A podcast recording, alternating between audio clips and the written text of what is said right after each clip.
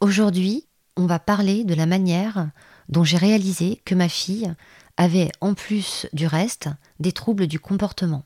Cela devenait de plus en plus compliqué à gérer, et ce que j'ai pris pour des petites peurs commençait à prendre toute la place. Sauf que je refusais de l'admettre. Je ne voulais pas voir que ma fille avait, en plus de ses problèmes de santé, des troubles du comportement.